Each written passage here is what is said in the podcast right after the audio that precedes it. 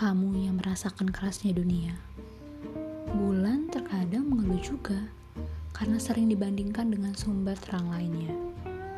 Iya, dia takut. Tapi dia lebih yakin lagi, dialah tempat yang lebih aman dari bisingnya dunia.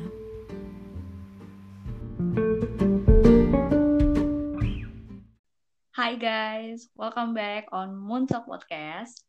Udah hari keberapa nih yang kalian lalui di rumah aja? Atau mungkin udah mulai ada yang harus balik kerja gitu di luar rumah? Ya apa pun yang kalian lakukan semoga um, selalu dalam keadaan baik-baik aja ya. Ya episode ke-6 ya ke-6 kali ini um, pengennya ngebahas tentang serba-serbi anak rantau gitu nggak tahu kenapa. Tapi ya nggak valid ya kalau misalnya gue bahas sendirian tanpa melibatkan sosok anak rantaunya. Wah sebenarnya gue juga waktu kuliah anak rantau sih. Tapi ya udahlah nanti aja gue ceritanya. Kasihan nanti guest star gue bete nih kelamaan nungguinnya. So please welcome Yulia Tri Utami halo. Halo. Coba coba perkenalan diri dulu dong sama yang dengerin. Oke perkenalkannya panjang kali lebar nggak nih? Terserah ente deh mau semana Oke, halo semuanya. Perkenalkan saya Yulia, uh, Yulia Terutami ya nama lengkapnya. Yang dipanggil Yulia. Eh, pokoknya apa pun lah yang berhubungan sama nama aku, tapi jangan panggil Yuli please ya. Udah sedikit aja. Oke, sedikit dulu ya, jangan banyak-banyak. Nanti uh, apa perkenalannya nanti pas lagi cerita aja. Oke, jadi intinya um, ya kenapa kita bisa kenal gitu karena kita dipertemukan dulu di pekerjaan yang sama ya Yul ya. Ya iya. walaupun yeah. udah beda dunia ya, tapi beda ya dunia. sebelum iya iya kan sekarang udah beda gitu kan Yulia di mana aku di mana tapi sebelum negara api menyerang which is corona ya kita masih sering ketemu ya kemarin ya buat yeah. ulang tahun sama sekarang Ini terakhir kali kita ketemu gak sih? Iya, itu kan. Uh, itu kapan sih? Bulan apa ya? Lupa. Itu Februari, Ding. Ya ampun, oh, udah iya. lama banget ya. Iya benar itu Februari, padahal itu udah mulai wabah-wabah corona kan, udah mulai kayak nyebar gitu. Cuman kita masih ya, ya bandel. Masih okay. bandel kan. ya gimana nih kuliah kabarnya? Alhamdulillah kabar uh, luar hmm. biasa sehat dan juga luar alhamdulillah masih waras ya. Hmm, iya ya, semoga karena kan ini kan udah udah bentar lagi new normal ya, kalau udah bentar lagi sih emang udah mau mulai new normal, berarti harus kembali uh, apa namanya hmm. ya ke rutinitas biasa gitu ya. Uh, Yulia nanti bakal balik lagi ke kantor gitu maksudnya atau kayak masih WFH? Kalau dari kantor aku sendiri sih kita masih ada perpanjangan WFH itu hmm. sampai tanggal 12 uh, eh, Juni ini kan karena kita juga ngikutin Pemprov juga kan uh, dari Pemprov DKI juga mm -mm, itu mau ada uh, perpanjangan PSBB juga katanya. Jadi kita ngikutin Pemprov dan mungkin tanggal 12 Juni udah bisa masuk kantor lagi sih. Hmm, iya ya. Tapi tergantung juga ya nanti bakal ke depannya kayak apa ya. Oke oke. Ya semoga aja bulan ini udah lebih baik lah ya. Soalnya udah pasti udah mumet banget, udah bosan kerjanya di rumah aja. Oke, ini akhirnya akhirnya banget nih bisa collab sama anak ini karena udah dari zaman kapan gitu pengen collab baru kesampaiannya sekarang walaupun dari uh, via suara doang ya. Oke, Yul, jadi hari ini kan pengennya ngomongin soal anak rantau nih, which is lo ini anak rantau, ya kan? Asik banget. Bener dong.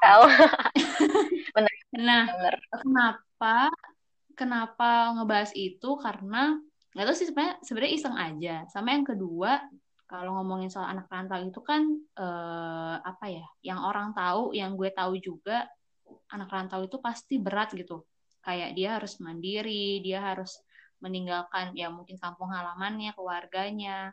Terus ya intinya dia harus berdiri di atas kakinya sendiri di tempat yang mungkin dia nggak kenal sama sekali gitu.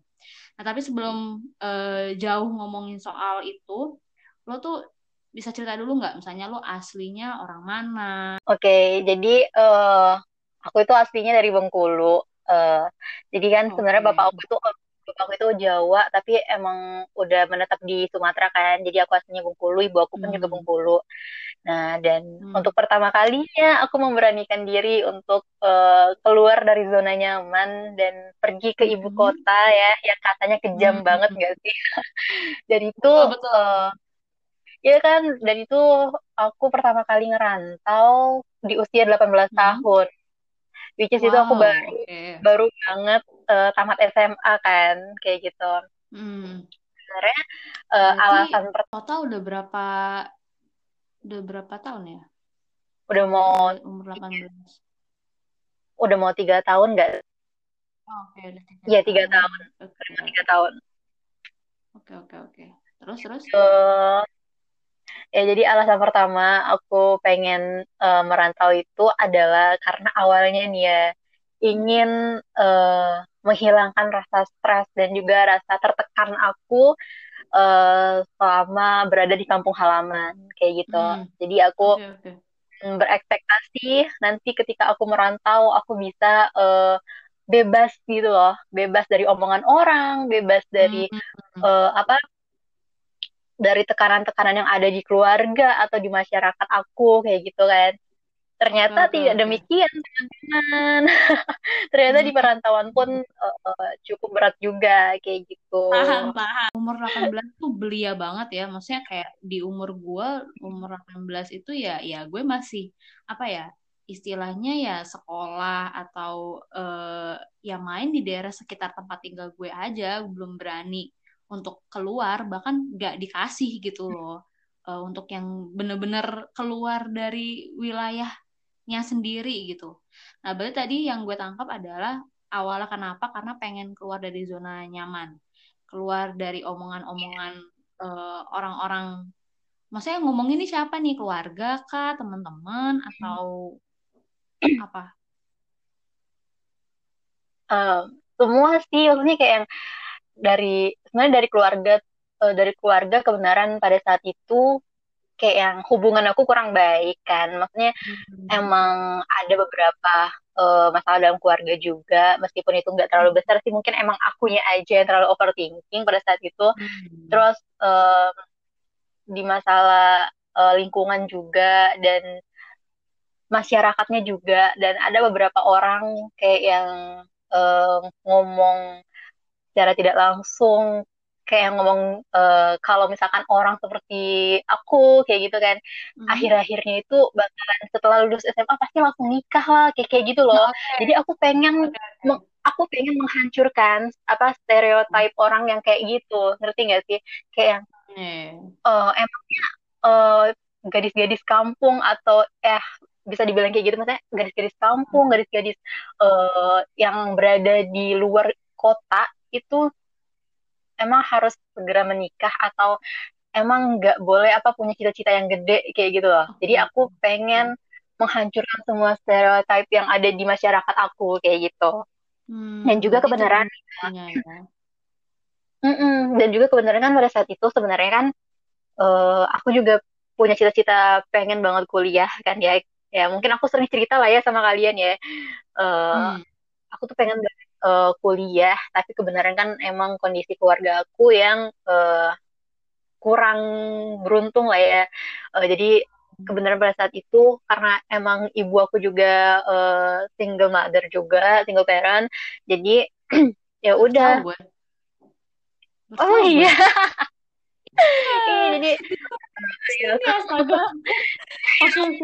Eh, kita udah dua tahun kenal loh, Kak. Ya Allah. itu, itu, Sumpah, berarti wah podcast ini me lebih mendekatkan kita lagi ya. Bener gue baru tahu. Sepertinya demikian ya. Oke, okay. jadi emang uh, apa? Ayahku kan emang udah meninggal, uh, udah meninggal itu pas aku kelas 4 SD kan. Jadi itu udah lama banget. Dan hmm. ya dari sana juga kan aku juga harus mengerti ibu aku juga kan secara tidak langsung aku juga harus belajar untuk uh, dewasa sebelum waktunya juga kayak gitu nah sampai uh, bahkan sampai aku ketika aku sekolah pun aku tuh berusaha untuk tidak merepotkan ibu aku. Kayak ya, aku berusaha untuk dapetin beasiswa dan lain-lainnya. Dan sampai hmm. uh, mau kuliah pun aku juga berusaha untuk dapetin beasiswa itu. Kayak yang dari awal pun ibu aku udah bilang kalau untuk kuliah kayaknya uh, ibu belum bisa nih kayak gitu kan karena emang keterbatasan biaya dan kebenaran pada saat itu adik aku juga ingin masuk uh, eh, SMP kayak gitu hmm, jadi ya. udah iya aku mengalah kan nggak karena kan emang yeah. biayanya juga lumayan kalau kuliah kan padahal yeah. saat itu sebenarnya aku uh, juga udah lulus ikut 6 PTN aku lulus di salah hmm. satu perguruan di negeri juga hmm. cuma nggak aku ambil gara-gara gara-gara ya itu tadi uh, masalah keuangan hmm. di keluarga akhirnya Iya, akhirnya aku memilih untuk ya udah deh aku nabung aja dulu. Akhirnya aku kerja. Uh, pada saat itu hmm. pekerjaan pertama aku adalah setelah lulus SMA, aku menjadi uh, apa penjaga toko baju. Udah tahu belum? Oh, iya. Enggak, itu juga nggak tahu, yeah. sumpah. Oke, okay. oke, okay, tahan dulu, tahan dulu. Tahan dulu, gitu ya. Gue makin terkejut nih setiap kali lu karena, oh gue baru tahu, oh gue baru tahu. Oke. Okay. Parah banget okay, sih, okay. ini parah sih ini. Astaga. Baiklah.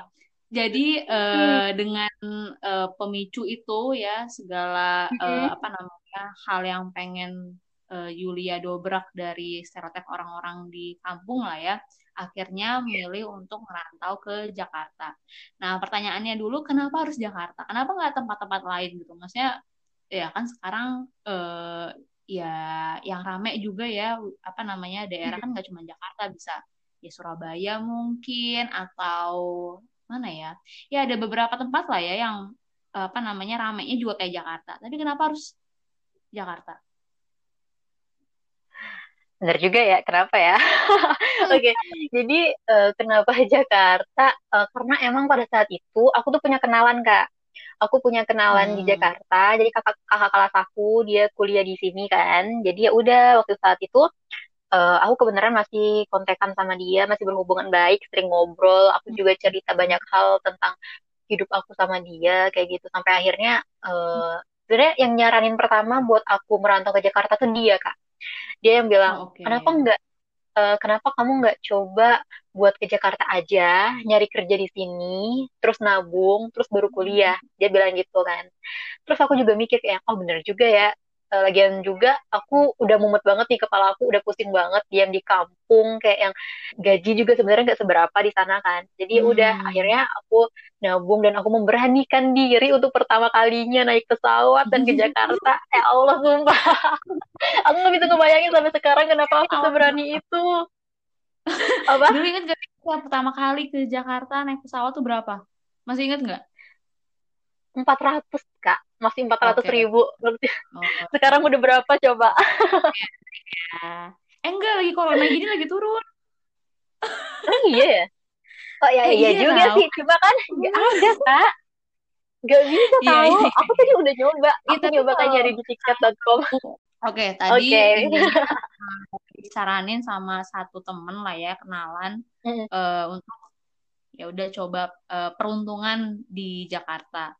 Oke, uh, cuman karena itu aja alasannya atau karena hmm. ada alasan lain kayak maksudnya Jakarta itu kan uh, ya seperti lo sama gue tahu, semua orang juga tahu gitu. Hmm. Dia ya salah satu bukan salah satu ya, memang dia ibu kota uh, jadi ibu kota Indonesia saat ini lah gitu. Maksudnya pusat perekonomian, pusat pemerintahan. Dia salah satu wilayah yang ya kayak sadar atau nggak sadar tuh seakan kayak menjanjikan semua mimpi kita tuh jadi nyata. Makanya kayak banyak orang dari belahan wilayah mana pun datang ke Jakarta gitu buat ngadu nasib. Apakah itu juga alasan Yulia untuk akhirnya jadi anak rantau di Jakarta? Sebenarnya enggak juga sih kak. Aku bahkan nggak kepikiran hmm. sampai ke hmm. sana awalnya yang bener-bener okay, okay. cuma kepikiran untuk uh, keluar dari zona nyaman terus beneran di sini ada teman bahkan aku hmm. tuh sebenarnya waktu dari Bengkulu pengen ke Jakarta tuh aku belum kepikiran aku akan kerja apa dan akan bagaimana uh, ke depannya hmm. jujur kayak hmm. yang bener-bener okay. senekat itu gitu loh padahal aku belum ada planning iya bahkan aku belum hmm. ada planning sama sekali buat uh, ngapain di sini uh, okay. ya ah, tapi pada akhirnya kan ya semua rencana Tuhan ya kak ya. Kayak yang hmm. akhirnya aku untuk awal bahkan aku untuk satu bulan pertama itu tuh aku numpang di kosan teman aku tahu nggak sih?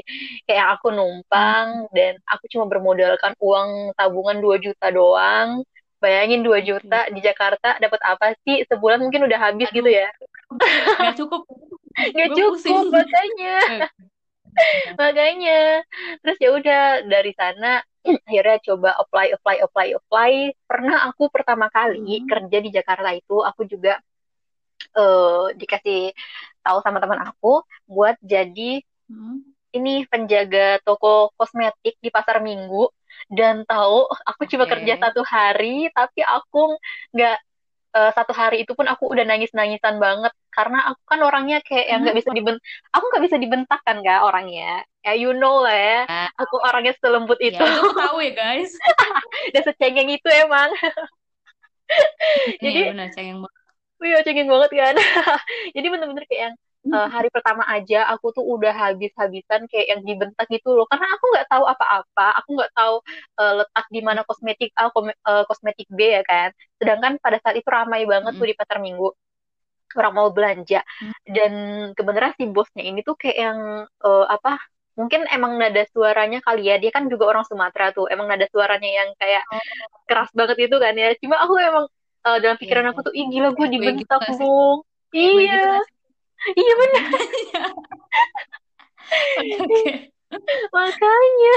Terus ya udah akhirnya Jadi...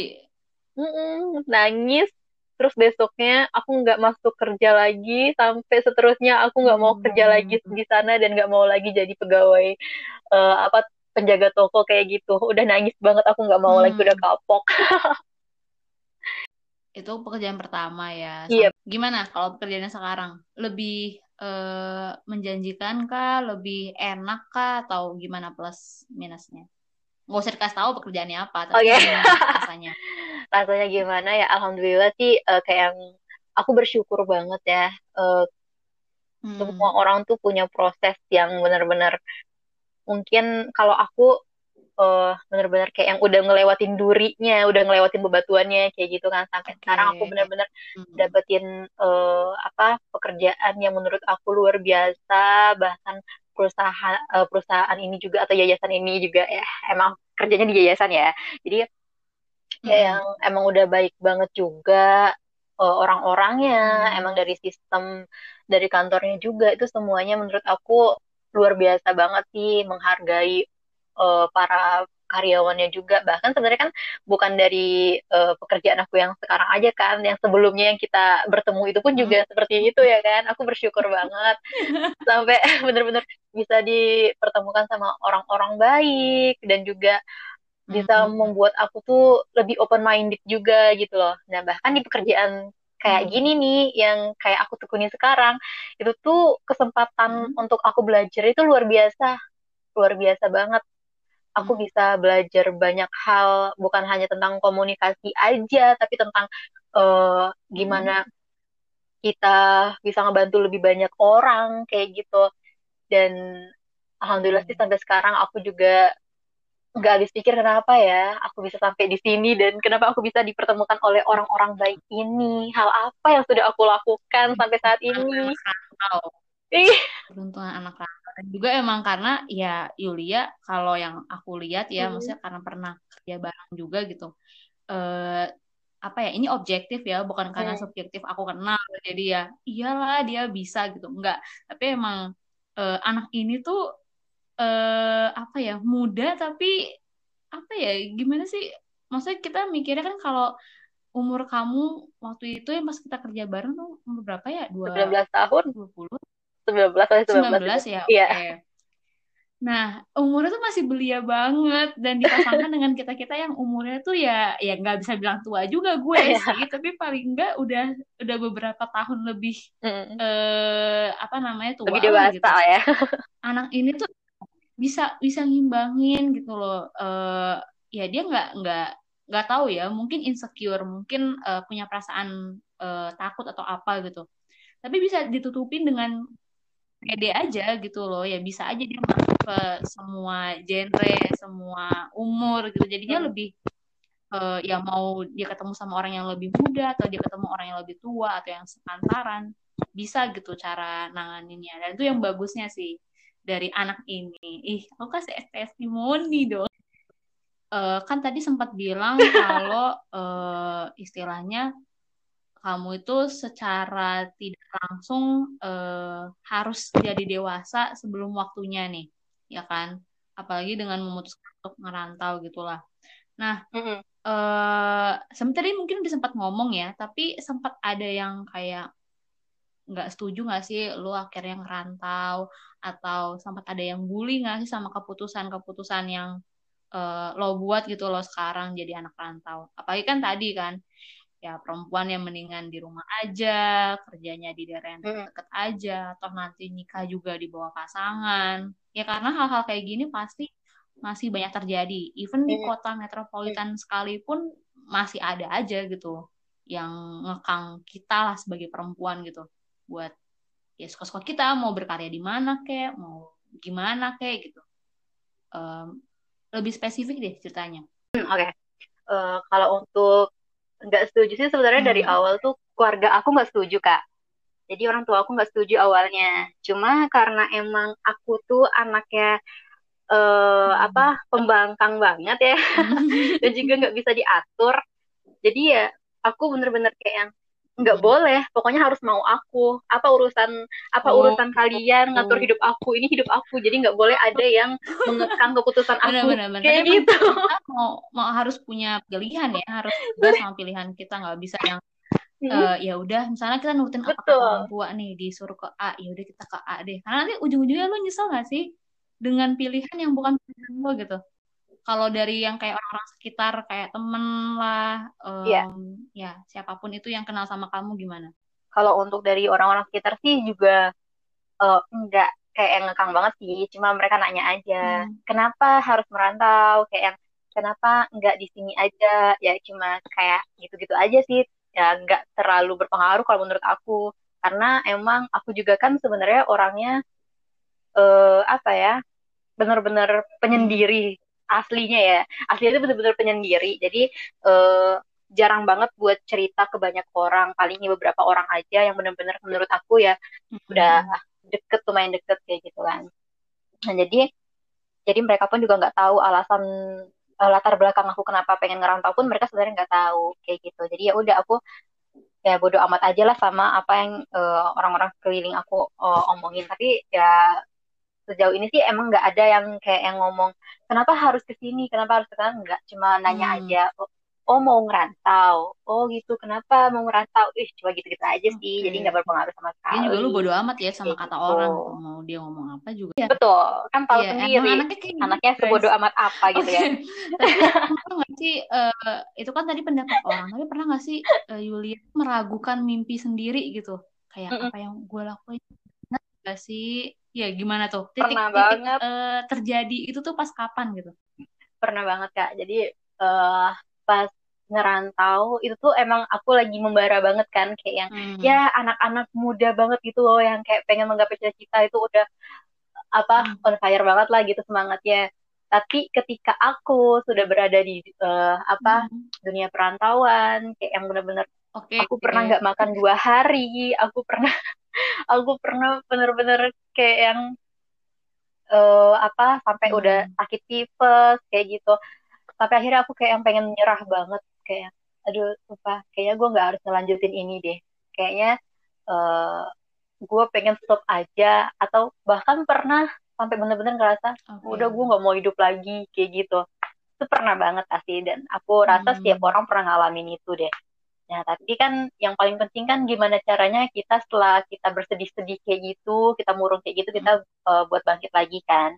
Jadi untungnya uh, di setiap perjalanan uh, perantauan aku ini, uh, Tuhan selalu ngasih aku orang-orang hmm. yang suportif banget dan okay. selalu ngasih aku masukan, ngasih aku jalan keluar. Uh, mereka tuh menjadi uh, apa hmm. problem solvernya aku juga kayak gitu kayak yang aku cerita hmm. nanti akan ada aja gitu uh, jalan yang dikasih sama Tuhan melalui orang-orang ini termasuk oh. uh, mungkin termasuk kakak juga oh. termasuk uh, teman-teman kita yang lain juga kayak gitu itu sih sumpah kayak yang aku tuh beruntung banget bisa uh, kenal sama orang-orang uh, yang lebih tua dari aku kayak yang usianya lebih dewasa dari aku juga jadi kan dari dari mereka pun yeah. aku juga bisa belajar yeah. dewasa kayak gitu ketika aku bener-bener lagi down mereka yang berusaha kayak yang ngangkat aku enggak deh enggak deh kamu bisa kayak gitu kan.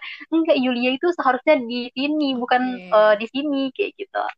Jadi ya itu sih. Aku beruntung banget sumpah. Terima kasih Buat kalian ya. Terima kasih nah, banyak. uh, ya dari awal umur 18 tahun sampai sekarang gitu yang ngerantau pasti udah banyak banget dong suka duka yang udah dilewatin kan. Sebab tadi juga sempat cerita juga tapi pengennya uh, lebih spesifik nih. Apalagi di kondisi uh, pandemi corona kayak gini kan kita nggak bisa ke mana-mana termasuk anak rantau nggak bisa pulang ke kampung halaman nah bulan kemarin juga kan puasa mm. dan sekarang juga masih momen lebaran gak sih? Masih dong ya? Mm. Atau udah lewat? Masih dong, masih. Masih ya. Okay. Udah masih, masih. Iya. Momen lebaran nah, masih nih, kan, masih awal. bisa pulang kampung, ketemu saudara dan lain sebagainya. Gimana sih um, kesulitan yang dihadapi gitu? Kayak apa? Karena kan jadinya harus sendirian, uh, ya maksud jaga jarak sama satu dan hmm. uh, ya semuanya gitu. Gimana ceritanya? Pasti sedih ya kak ya. Uh, pasti sedih karena adanya uh, si corona. ini. Semua planning hmm. harus dibatalkan. Iya gara-gara corona nih semuanya. Jadi uh, awalnya bahkan sebenarnya dari tahun lalu itu hmm. dari bulan Desember tahun lalu aku tuh udah planning pengen pulang tanggal berapa kayak gitu kan pengen hmm. sampai kapan kayak gitu Nah, jadi aku udah aku udah book nih, udah book kan tiketnya itu dari bulan hmm. Februari kalau nggak ya Februari. Dari Februari aku uh, udah book tiketnya pengen pulang uh, tanggal 18 hmm. Mei kemarin seharusnya. Tapi karena corona ini akhirnya ya udah aku batalin. Uh, dan akhirnya puasa di sini, lebaran di sini, sedih sih nggak bisa hmm. ketemu sama keluarga kayak gitu kan. Terus nggak bisa ngerasain momen kebersamaan uh, bersama keluarga. Kayak hmm, uh, biasanya yang mana setiap tahun kita sungkeman ya kan. Ini malah gue sungkemannya sama kasur doang sama tembok ya kan. Allah. Sama kasur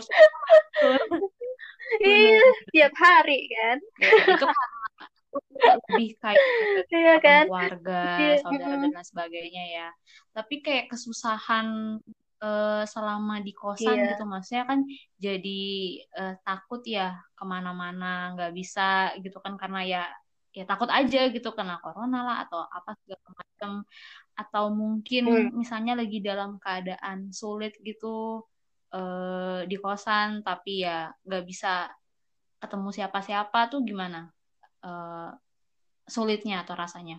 Hmm, sulit banget sih pastinya apalagi kayak yang ya bahkan seintrovertnya orang mereka pun nggak mungkin dong bener-bener kayak yang merasa aman ya, uh, merasa nyaman banget dengan kesendirian kayak sekarang nggak sih? Kayak gitu. Uh, tapi untungnya aku masih bisa bertemu beberapa orang yeah, sih yeah. dan you know lah ya siapa yang aku temui ya jadi aku sebelumnya itu emang udah nginep di rumah teman kan kayak gitu. Jadi ada temannya juga kayak gitu. Dan aku baru di kosan itu emang selama pas belum puasa doang sih. Tapi emang meskipun selama belum puasa doang aku baru diam di kosan sendiri itu kerasa banget sih. Kayak yang bahkan mau kayak cuma mau beli makanan hmm. doang nih mau beli telur doang nih yeah. itu tuh parno banget. Buat keluar kosan tuh kayak yang parno banget kayak gitu yang bener-bener yaudah uh, yaudah deh gue beli online aja deh akhirnya kayak gitu bener-bener nggak bisa nih meskipun uh, deket nih ya mau ke warung atau apa cuma aku bener-bener yang takut banget sih kayak yang udah parno aja gitu jadi ya udah semuanya beli nah. dibeli secara online biar biar ini ya, aja sih sebenarnya ya. tapi kalau ngomongin soal gitu. mental kan biasanya mereka ngekip iya. uang nih ya biar nggak terlalu keluar banyak-banyak. Nah, lagi hmm, corona kayak gini, lo beli online-online, uang lo gimana? Kalau untuk masalah keuangan sih, uh, alhamdulillah aku hmm. bisa memanage sih gimana uh, seberapa yeah, persen aku harus tabung, seberapa persen aku harus jajanin, seberapa persen aku untuk beli ini di itu. Jadi masih aman aja. Uh, kalau oh. skincare itu udah kebutuhan pokok kayaknya ya setiap bulan. Bener-bener. masuknya ke, ke kebutuhan pokok bener sih iya bener, iya sih gue lebih pilih beli skincare daripada beli yang lain ya makanya iya, sama emang aja dia, kita dia berdua. sama sih. Budak skincare kita. Udah, udah pinter lah ya Yulia. Keuangan biar enggak makanya. uh, apa namanya ya tetap mm bisa kepake buat kebutuhan sehari-hari buat yang lain juga. Tapi kalau yeah. um, cerita tentang gue ya, gue juga karena ngomongin soal anak rantau, gue juga jadi kepikiran diri gue sendiri waktu gue kuliah. Gue, gue sebenarnya gimana gimana gimana? Kan gue rumah gue Tangerang ya, tempat kuliah gue di Jakarta Utara. Masa istilahnya masih Jabodetabek uh. ya. Tapi hitungannya gue anak rantau kalau gue ngekos. Uh. gue tau gak sih hitungannya? Uh, termasuk kayaknya ya. termasuk ya, ya karena jauh dari orang tua nggak sih nah, itu memang kejadiannya udah lama hmm. sih bukan pas lagi corona tapi pas dalam keadaan lo misalnya lagi sakit hmm. lo sendirian tuh berasa banget susahnya uh, di kosan gitu. Atau jadi orang yang sendirian iya. tinggal di situ. Karena ya itu nggak ada yang ngurusin. Lo harus cari sendiri lo harus bikin sendiri makan dan lain sebagainya. Dan kadang-kadang ya uh, bikin lo jadi nyerah gitu yang kayak aduh udahlah gue capek gitu. Gue nangis aja gitu kerjaannya. Nah biasanya di momen-momen kayak gitu kan support system tuh ya penting banget lah buat hidup kita kan yang mungkin ngerantau atau yang tinggal sendiri dan salah hmm. satu yang bisa diandalkan um, ya sebenarnya keluarga sih yang pertama ya karena keluarga itu kan yang udah udah dikasih yeah. Tuhan sama yeah. kita gitu kita nggak bisa request ya udah langsung langsung aja Betul. gitu uh, apa namanya lo lahir dan itulah keluarga lo. Nah, gimana sih hubungan Yulia sama keluarga gitu? Maksudnya uh, apa namanya baik-baik uh, aja kah, makin erat kah walaupun sekarang rantau atau gimana? Kalau hubungan sama keluarga, alhamdulillah sejauh ini uh, makin hmm. erat sih kak kalau menurut aku. Maksudnya kayak yang dulu uh, ketika aku masih di kampung itu yeah, tuh sering banget berantem sering banget berantem baik sama adik sama kakak ya enggak sih kayak yang hal sepele aja tuh iya itu udah hukum ya makanya bahkan sama orang tua pun kayak yang sama ibu pun hmm. kadang juga suka berantem kayak ya masalah-masalah hmm. keluarga lah kayak gitu nah tapi ketika aku ngerantau itu bener-bener kayak yang membuka diri aku banget sampai yang uh, bener-bener kepikiran kayak yang oh ternyata gini ya hmm. jauhnya dari orang tua. Oh ternyata benar ya jarak itu adalah jawaban dari semua oh masalah-masalah oh yang lalu. Jadi bener-bener kayak yang jarak itu emang jawaban kayak gitu. Semenjak kita berjarak uh, kita makin sering merasakan hmm. uh, rindu kayak gitu. Makin sering kayak yang ngebayangin uh, momen-momen baik aja gitu yang kita bayangin tuh momen-momen baik di saat kita benar-benar hmm. bersama keluarga kayak gitu benar-benar nggak ada sedikit pun kayak momen uh, bener-bener momen yang buruk yang bisa kita bayangin kangen, saat kita ya. jauh tapi bener-bener kita uh, cuma iya karena rindu karena kangen jadi bener-bener pengennya tuh kayak okay. ketemu deh kayak gitu terus sih cuma kalau emang ketika aku lagi sakit kayak gitu hmm. itu benar-benar lebih terasa banget sih kayak yang dikit-dikit mau telepon mau telepon orang tua dikit-dikit mau video call. Aduh sakit mau makan ini mau manja ya, ini ya, manja gitu ya. gak sih? Iya manja emang anaknya iya, kan. Ya, berarti uh, yang gue tangkap lu tipenya yang Aduh. selalu terbuka gitu segala hal sama keluarga. Misalnya ya tadi kalau sakit kalau lagi mungkin lagi ada tekanan dalam kerjaan atau ya punya kendala apa pun uh, berarti tipenya Yulia tuh selalu terbuka sama keluarga ya Nah, oke, okay. Hmm. berarti masih sih, masih ada ber Enggak sih, ya. beberapa Cuma hal beberapa. yang kayak mungkin kayak keluarga nggak usah tahu deh, jadi lo nggak cerita gitu ya. Oke okay, oke, okay. berarti Iya. Pasti sih, karena emang aku uh, kalau cerita itu paling ya kayak kalau emang aku sakit hmm. itu kalau menurut aku wajib hmm. banget sih aku hmm. cerita sama keluarga karena kita nggak pernah tahu kan yeah. ke depannya akan jadi seperti apa kayak gitu dan juga menurut aku doa keluarga terutama doa orang tua tuh sangat hmm. mujarab banget lah jadi ketika aku sakit aku pengen banget didoain sama hmm. orang tua aku kayak gitu meskipun di sini ada teman-teman ada banyak teman-teman yang bisa aja gitu ngerawat hmm. aku yang ngejenguk aku kayak gitu tapi tetap aja bagi aku yang utama hmm. itu adalah ibu aku nah tapi ketika benar-benar udah masuk ruang lingkup ke ke, ke pekerjaan, aku benar-benar hmm. meminimalisir yang namanya cerita ke orang tua atau keluarga aku. Kenapa? Karena ya seperti yang kakak tahu juga lah ya pekerjaan kita itu hmm, up and down banget nggak sih? Kayak yang bener-bener ya aku bener-bener menceritakan kalau ke keluarga itu benar-benar aku filter yang aku ceritakan tuh ya yang bahagia-bahagianya aja. Misalkan nih oh aku kesempat aku uh, mendapatkan kesempatan untuk jalan-jalan ke kota A ke kota B kayak gitu kan. Oh uh, bulan ini alhamdulillah nih uh, apa aku dikasih rezeki yang lumayan sama Tuhan kayak gitu paling hal-hal bahagianya aja yang aku ceritakan kayak gitu aku mendapat bos yang baik teman-teman yang baik kayak gitu tapi untuk kondisi-kondisi uh, tertentu yang benar-benar menurut aku itu akan menjadi beban pikiran orang tua aku juga aku nggak akan cerita karena emang ibu aku tuh 11 12 sama aku hmm, orangnya iya. overthinking banget jadi nggak mau banget membuat dia tuh ya. jadi kepikiran okay. gitu sih berarti lebih uh, terbuka iya. tapi milih-milih juga ya kadang kalau emang itu suatu hal yang menggembirakan iya, udah pasti cerita. Tapi kayak beban-beban mungkin pekerjaan mm -hmm. biar mereka juga nggak kepikiran. Jadi ya udah mendingan gak usah lah ya. Mendingan cerita sama uh, apa namanya yang teman-teman atau ya orang-orang terdekat lainnya aja. Nah karena ya tipe tipe orang kan beda-beda ya. Ada yang kayak ngerasa deket banget sama keluarga makanya cerita semuanya. Ada yang mungkin biasa iya. aja yeah. atau bahkan nggak ngerasa deket sama sekali sama keluarga nah opsi buat uh, hmm. kalian gitu yang mungkin nggak ngerasa deket atau biasa aja sama keluarga atau ya apa pun itu, entah itu mungkin dia nggak nyaman cerita atau takut dimarahin atau apa pun lah, pelariannya adalah biasanya ke temen atau sahabat, di lingkungan kerjaan, Betul. kuliah, lingkungan uh, perkosan dan lain sebagainya.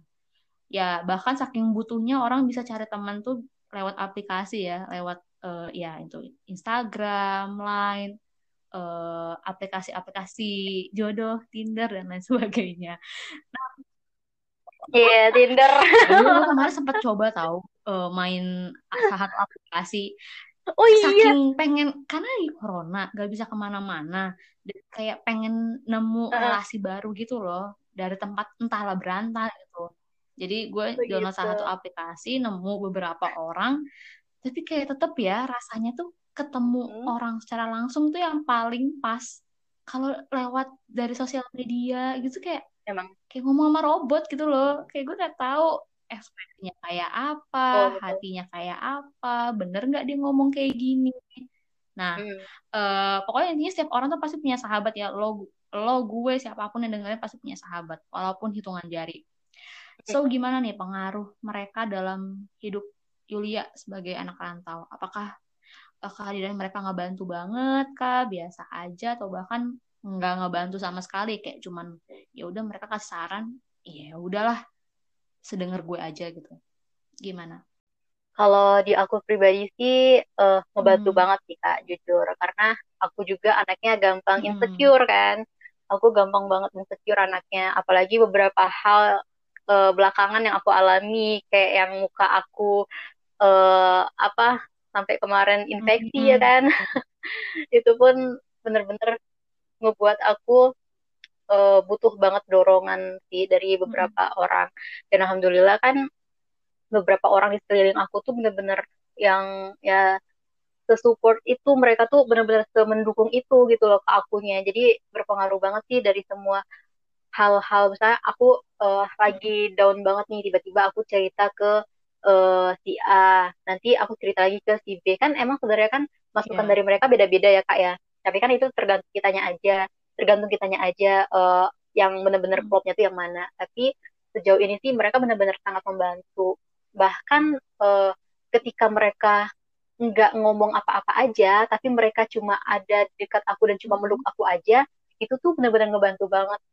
Kayak yang misalkan nih aku lagi uh, aku lagi sedih terus tiba-tiba aku pengen ketemuan kak ketemu di sini yuk oke okay. saat itu aku nggak cerita apa-apa tapi uh, cuma kayak yang ketemu aja itu tuh sebenarnya udah ngebantu hmm. banget sih menurut aku dan alhamdulillah mereka sangat uh, sangat mendukung aku banget dan hmm. kakak tahu lah ya mereka seperti hmm. apa kayak gitu mendukung itu dan dari semua masalah yang kita lalui hmm. dan mereka selalu memberikan hal-hal positif nggak pernah kayak yang uh, ngasih masukan tuh yang seenaknya aja tuh nggak pernah kalau menurut aku. Jadi ya mungkin karena emang mereka udah lebih dewasa dari hmm. aku juga kali ya mereka juga pengalamannya udah lebih banyak dari aku dan bahkan aku tuh belajar banyak dari mereka kayak gitu. Bahkan mungkin dari kakak pun aku juga uh, belajar gitu loh gimana uh, apa dari kelebihan kakak aku ngelihat oh oke okay, aku bisa pelajari ini terus dari yang lain kak. Kayak aku kan juga sebenarnya sama keluarga tuh awalnya aku nggak sedekat hmm. itu. Terus tiba-tiba aku dapet teman-teman yang mereka tuh sayang banget sama keluarganya. Mereka jadi tulang punggung keluarga lah. Mereka yang benar-benar kayak yang sebenarnya mereka tuh di keluarganya ada konflik loh. Tapi mereka bisa segar itu dan sesabar itu ngadepin keluarganya. Dan aku tuh belajar banyak dari mereka kayak gitu. Bahkan secara tidak langsung cerita-cerita mereka tuh ya bisa aku lakuin gitu loh. Aku laksanain dan itu ya itu bekerja untuk aku sendiri kayak gitu. Bahkan kayak kemarin juga di keluarga aku juga ada masalah dan aku akhirnya mencontoh si uh, A ini kan gimana sih cara ngehandle keluarga yang seperti ini. Dan itu alhamdulillah bekerja di diri aku kayak gitu. Jadi mereka tuh sangat sangat uh, berperan besar untuk kehidupan aku sih di dunia perantauan ini kalau menurut aku. Dan itulah kenapa aku tuh selalu tiap saat tuh kayak yang ingin banget berterima kasih sama mereka hmm. kayak gitu ya meski nggak secara langsung terkadang mungkin ya kita ngelewatin doa yeah. melalui doa kita mendoakan mereka dengan kebaikan-kebaikan gak gitu. harus yang kayak terima kasih kalian ya Allah gue jadi sedih kan eh tahan tahan nanti ada sesi untuk bisa ngomong uh, apa namanya ya ucapan terima kasih atau apa pun itu nah berarti kan uh, hmm. intinya lebih sukanya ya udah dapet teman-teman yang apa support mm -hmm. uh, ya sukanya lah jadi anak rantau. Nah dukanya tuh um, mm -hmm. apa ya misalnya ada satu momen nih satu titik yang kayak kamu ngerasa yang kayak aduh udah udah deh gue udah udah capek banget deh udah nggak mau lagi gitu. Itu kan pikiran negatif kan. Nah gimana caranya keluar dari kondisi negatif itu? Karena kan um, ya kalau gue ngeliat Julia sih pasti uh, sisi negatif pun bisa dicari peluang positifnya gitu. Tapi kan nggak semua orang bisa kayak gitu ya. Kadang mereka kayak ngerasa udah uh. di posisi negatif udah posisi terpuruk ya udah pasrah aja gitu. Nah gimana cara Yulia buat keluar dari uh, zona tidak uh, mengenakan itu? Oke, jadi kalau aku sendiri itu sebenarnya hampir setiap hari aku alami. Karena emang aku anak yang overthinking jadi setiap malam tuh kayak yang pasti ada aja pikiran-pikiran buruk yang menghampiri kayak hmm. gitu. Jadi benar-benar ketika aku ngerasain uh, hal tersebut yang aku lakukan adalah aku akan nangis. Aku akan nangis sejadi-jadinya. Nah sampai aku benar-benaran lega. Entah kenapa itu akan bekerja sih. Nah setelah itu aku akan cari ya salah satu orang kayak yang bisa uh, ngedengerin cerita aku. Kalau emang pada saat itu aku uh, ngerasa tidak percaya sama siapa pun ya sudah aku akan uh, curahkan semua itu ya entah itu lewat tulisan entah itu dengan aku uh, apa ngegambar karena aku emang juga suka mewarnai kan kadang aku uh, ngegambar mewarnai dan itu uh, bisa ngelepasin semua rasa negatif yang ada di diri aku sih kalau aku sendiri. Dan bahkan sebenarnya itu pun aku baru lakuin pas di perantauan hmm. tau kak dulu aku kalau misalkan lagi dulu misalkan aku lagi bener-bener negatif banget aku tuh bisa banget sampai kayak yang bener-bener pengen nyelakain diri aku sendiri yang hmm. ditiru ya. Jadi uh, dulu tuh pernah ada momen kayak yang aku bener-bener ngelukain tangan aku itu tuh sampai sekarang kayak yang ih gila ih lu kenapa ya ngelakuin itu dulu? Ih kok lu goblok banget sih? kayak gitu.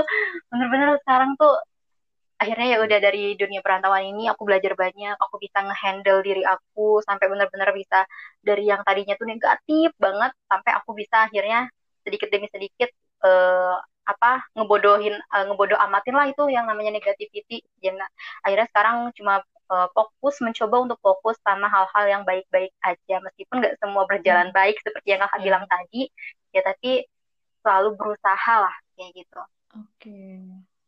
Ya, pinternya itu sih si Yulia nih. Jadi dari hal negatif itu apa ya? Dilihat dari sisi positifnya gitu biar uh, apa namanya? ya dia hmm. juga nggak nggak terus-terusan stuck di posisi yang nggak nyaman itu gitu. Nah, um, hmm. serunya kalau kata orang ya serunya jadi anak rantau itu adalah ketika dia itu bisa apa ya ngumpul atau masak atau makan bareng sama anak-anak kosan di tempatnya gitu. Karena kan satu kosan kan dia pasti uh, rame kan nggak cuman uh, satu kamar doang pasti ada banyak gitu. Nah kalau Yulia kayak gitu juga nggak sih? Maksudnya kayak uh, kan nggak mungkin setiap hari bisa ketemu sama teman-teman uh, kerja hmm. atau teman-teman yang kayak kita gitu. Kan mungkin nggak bisa setiap hari. Tapi kan pasti setiap hari ketemu dong sama teman-teman yang di satu kosan gedung itu nah itu hubungannya gimana? Uh, kenal kah? Enggak sama sekali. Sekali. Enggak enggak.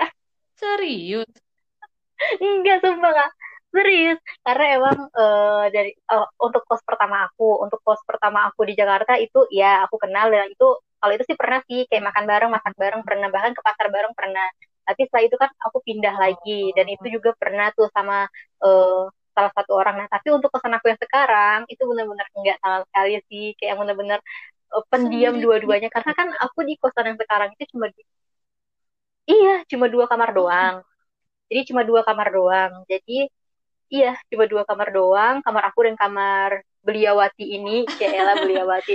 Uh, jadi jadi ya udah uh, kita fokus sendiri sendiri aja sih. Karena dia juga kayaknya kerjanya juga udah capek banget ya. Kadang setiap aku pulang dan ngeliat dia tuh kayak yang udah capek gitu loh kak jadi kayak yang aduh nggak enak banget nih ngeganggu hmm, kayak gitu kan tapi pernah say hi nggak terus juga aku juga kan Hmm, kalau say hi sih paling pas di jalan aja kayak yang senyum senyum senyum oh, senyum senyum okay. gitu loh kayak ya kayak hmm, gitu loh okay. cuma sapa-sapaan gitu hmm. gitu doang tapi enggak yang benar-benar ngobrol tuh enggak sama sekali apalagi juga kan sebenarnya kan kayak aku juga kerja kan uh, waktunya ya gimana ya kakak tahu sendiri ya kadang pulang juga pulang juga udah capek banget aku kerja. Jadi ya udah paling pulang langsung goleran ketiduran atau enggak makan. Kayak gitu doang sih. Iya. bahkan aku kalau uh, hari libur hari libur juga aku pakai buat bener-bener istirahat banget atau enggak buat main keluar lah sama teman kayak gitu. Jadi bener-bener nggak ada waktu sih buat kayak yang ngobrol sama tetangga. Karena ya Allah nih anak satu tuh cuma berdua doang. Gue pikir uh, mm karena gue pengalaman beberapa kali pindah-pindah kosan tuh gue selalu ketemu uh, apa ya orang tuh rame gitu. Bahkan gue tuh sama kayak hmm. lo Yul. Misalnya kayak gue tuh anaknya kalau gue bisa sendiri gue sendiri aja gitu loh. Maksudnya nggak ya meminimalisir yang terlalu rame gitulah. Saya kan nggak kenal kan ya. Tapi gue tuh pernah uh, ini cerita gue sedikit ya. Jadi waktu masuk kuliah itu kosan gue tuh campuran cowok cewek gitu. Dari dulu tuh mm. gue tuh anaknya tuh suka curiga gitu loh sama orang baru especially cowok gitu. Karena ya yeah. kan beda gender kan ya kita nggak tahu juga gitu isi otak dia kayak apa gitu. Nah kadang ke cewek juga gue kadang juga gue takut gitu. Kayak paling cuma say hi atau lempar, mm. lempar senyum doang gitu.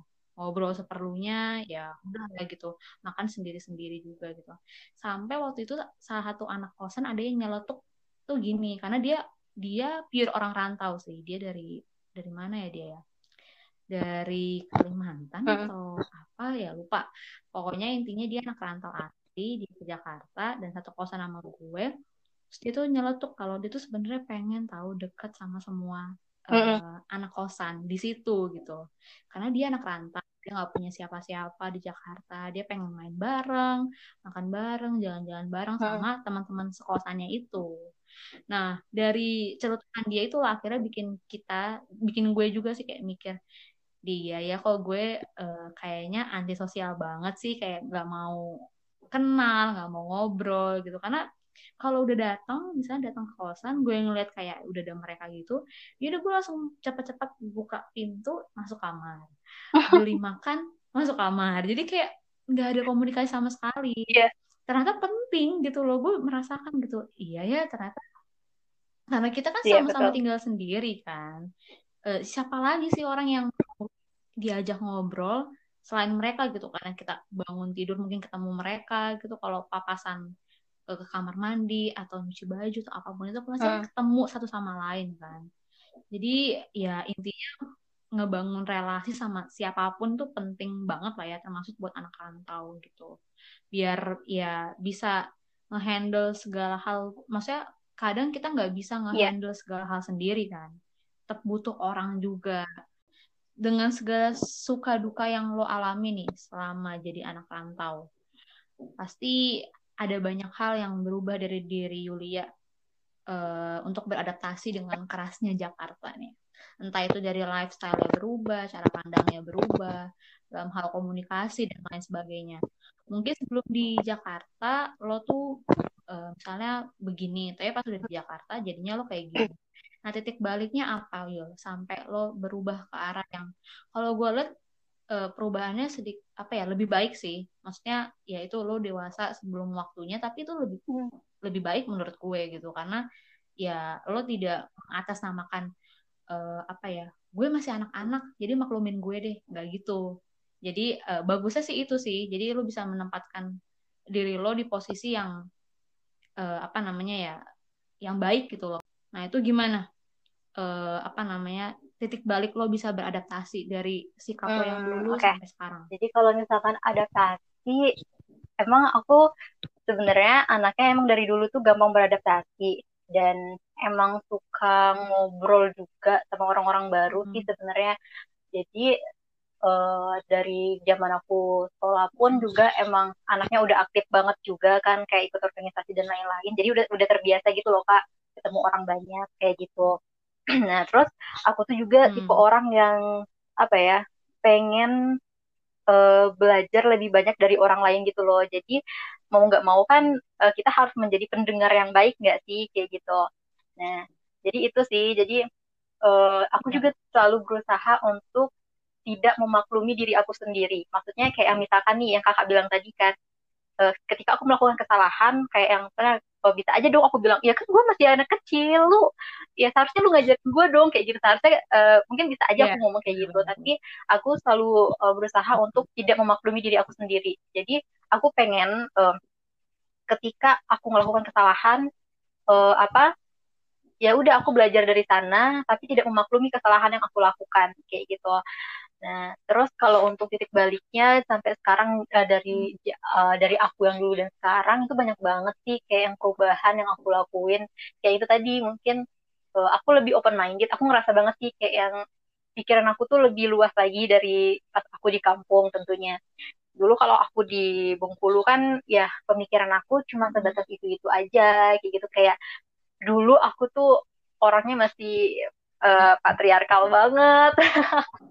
Terus sekarang sampai uh, sampai yang hmm. di Jakarta benar-benar ketemu orang-orang ketemu banyak aktivis juga kayak gitu kan. Banyak ngobrol banyak cerita. Akhirnya itu nge uh, ngebuat pikiran aku lebih terbuka tentang ya sisi lain uh, sisi lain diri aku sendiri atau mungkin uh, beberapa hal yang benar-benar banyak diomongin di negara kita sendiri kayak gitu. Dulu aku tuh jarang banget yang namanya uh, ngomongin tentang agama, tentang politik. Tapi sekarang mau nggak mau, iya tabu banget tabu sumpah. banget.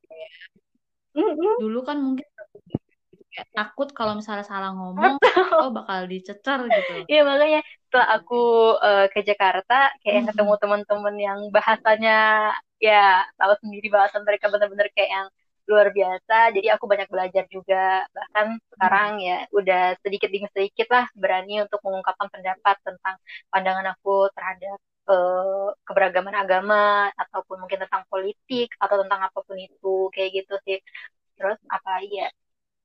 Ya itu sih paling secara mental juga nih. Secara mental kan intinya ya akan lebih kuat lagi ya kan? Uh, kalau di dunia rantau itu nggak bisa tuh menye-menye kayak yang uh, aduh aduh kayak gitu nggak bisa kan kak? Ya jadi bener-bener kayak yang ya secara hmm. mental pun aku ngerasa bener-bener aku diperkuat banget sih sama beberapa kondisi yang bener-bener uh, ngebuat aku jatuh banget. Terus akhirnya oh aku belajar dari sini. Akhirnya nanti suatu saat kalau aku melakukan uh, kalau aku mendapatkan uh, sebuah cobaan yang sama jadi aku tahu nih harus ngapain kayak gitu. Itu ngebentuk mental, mental aku lebih kuat lagi ngebuka pikiran aku lebih luas lagi sih. Banyak banget sih kalau misalkan uh, harus diceritain tuh banyak banget hal yang aku dapetin yang bener-bener aku nggak tahu sama sekali waktu aku zaman sekolah terus tiba-tiba aku ke Jakarta tuh aduh itu banyak banget sih. Oke. Okay. nah uh, ya berarti uh, lo sama gue nih pasti percaya nih kayak setiap orang tuh pasti yang hadir di kehidupan kita itu hmm. pasti ngasih pembelajaran ke kita. Itu baik atau kurang baik lah ya. Itu tergantung gimana cara kita ngambil sisinya aja. Nah satu aja nih ada nggak pembelajaran yang paling ngeinspirasiin lo sebagai anak rantau gitu sampai saat hmm. ini gitu bertahan? Karena kan nggak mudah lah ya uh, apa dengan segala hal yang lo alami uh, apa nih yang bikin lo bertahan untuk jadi anak rantau menggapai cita-cita lo hmm, apa ya? Sejauh ini sih aku masih terus mencari sih kak sebenarnya. Kayak yang terlalu banyak hal yang aku dapetin hmm. tapi untuk uh, kalau misalkan benar-benar kalau misalkan dilihat dari uh, impian-impian aku tentunya banyak hal.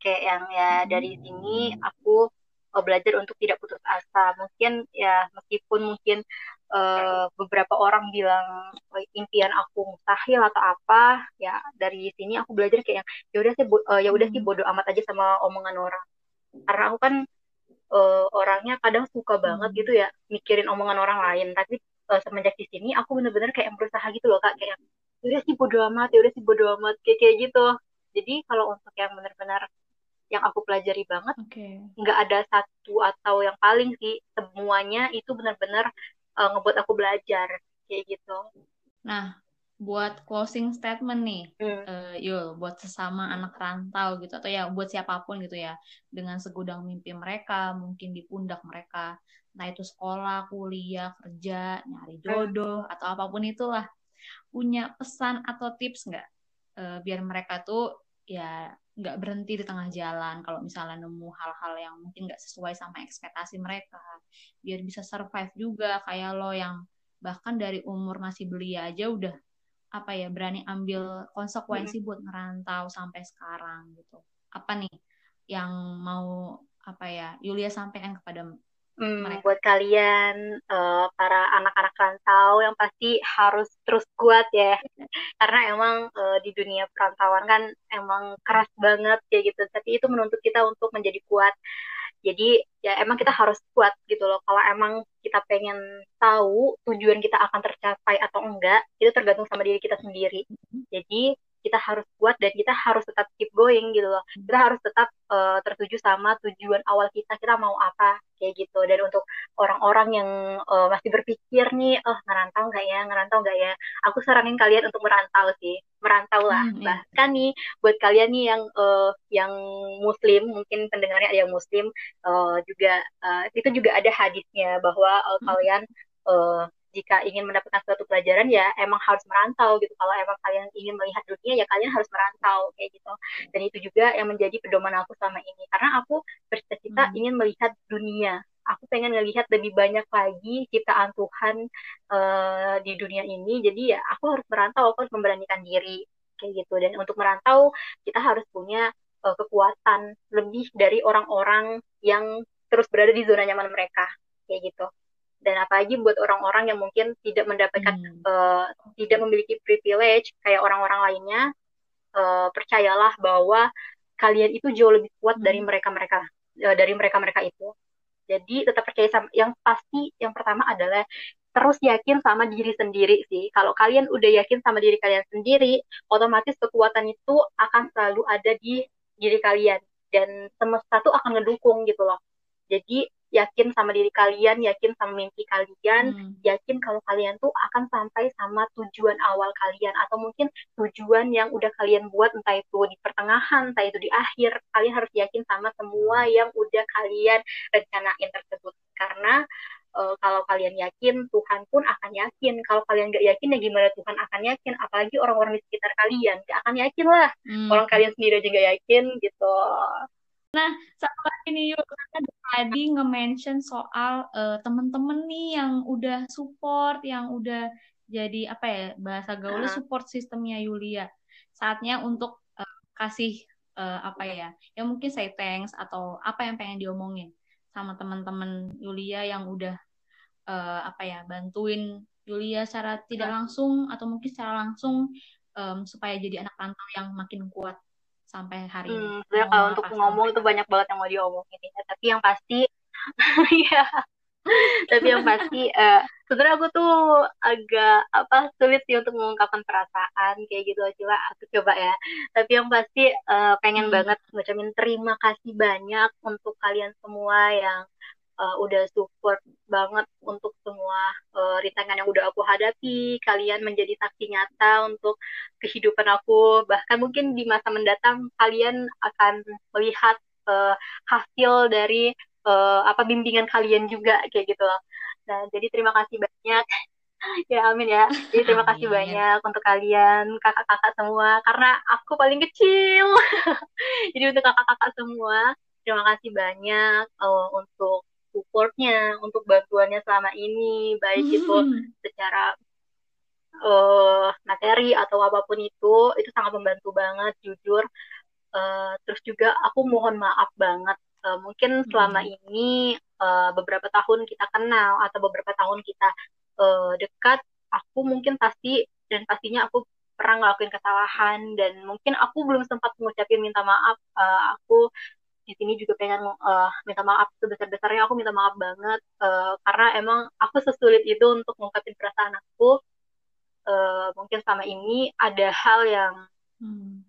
uh, apa ya nggak kalian uh, suka dari aku tapi kalian takut untuk mengungkapinya sama aku uh, mohon di maafkan dan juga kalau perlu ya ngomong langsung aja sama akunya supaya aku bisa belajar banyak. Terus untuk iya lo bener loh.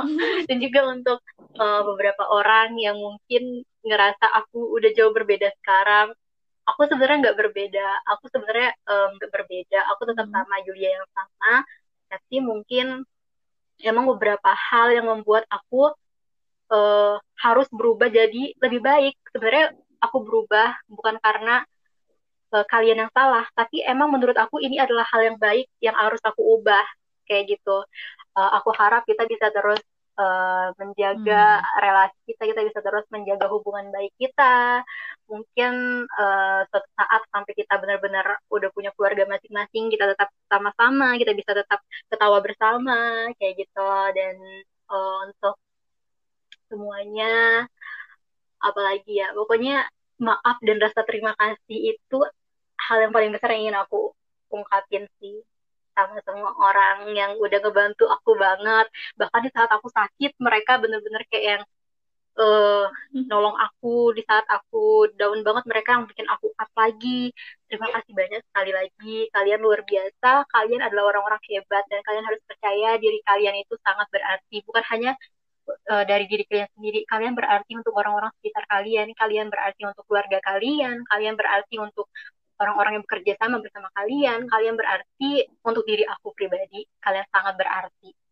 Pokoknya uh, doa aku selalu untuk kalian sehat selalu, uh, pokoknya rezekinya lancar selalu yang pasti ya, dan juga semoga Tuhan selalu memberkati kalian. Kalian orang baik, kalian orang hebat. Aduh, udah pengen nangis gue lagi. Udah. Oh, oh serius nangis nih, serius nangis. Banyaknya ya uh, pengen diungkapin. Yang pasti uh, maaf dan terima kasih lah. Apalagi di bulan yang habis uh, apa namanya mm. Lebaran ini kan, mungkin nggak sempat ngomong ke semua orang gitu, pengen minta maaf, pengen ngucapin terima kasih. Tapi semoga dari uh, podcast ini ya di episode yang sama Yulia sekarang bisa kasih tahu ke teman-teman yang dengerin semua kalau Yulia ucapkan maaf dan terima kasihnya terima kasih. yang tulus ke kalian semua. Baiklah, itu dia tadi podcast episode Terima kasih Kak sudah memberikan ruang untuk saya, memberikan ruang untuk bercerita, memberikan ruang untuk mengucapkan terima kasih dan meminta maaf. sejam yo. Wow, gak terasa ya. Sejam ngomongnya. Bener-bener ya. Ya, ini ini udah udah paling panjang sih dari oh, iya? sekian banyak gue collab ini yang paling panjang sih. Oh, ampun.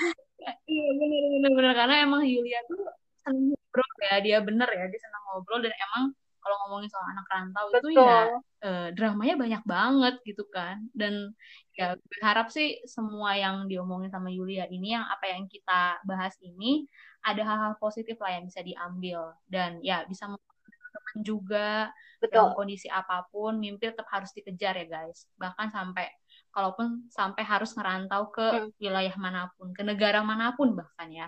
So guys jadi kemarin itu uh, record uh, podcast sama Yulia itu ada bagian part terakhir yang kepotong. Jadi ya closingnya di sini aja ya. Oke sampai jumpa di Muntok Podcast episode berikutnya. Bye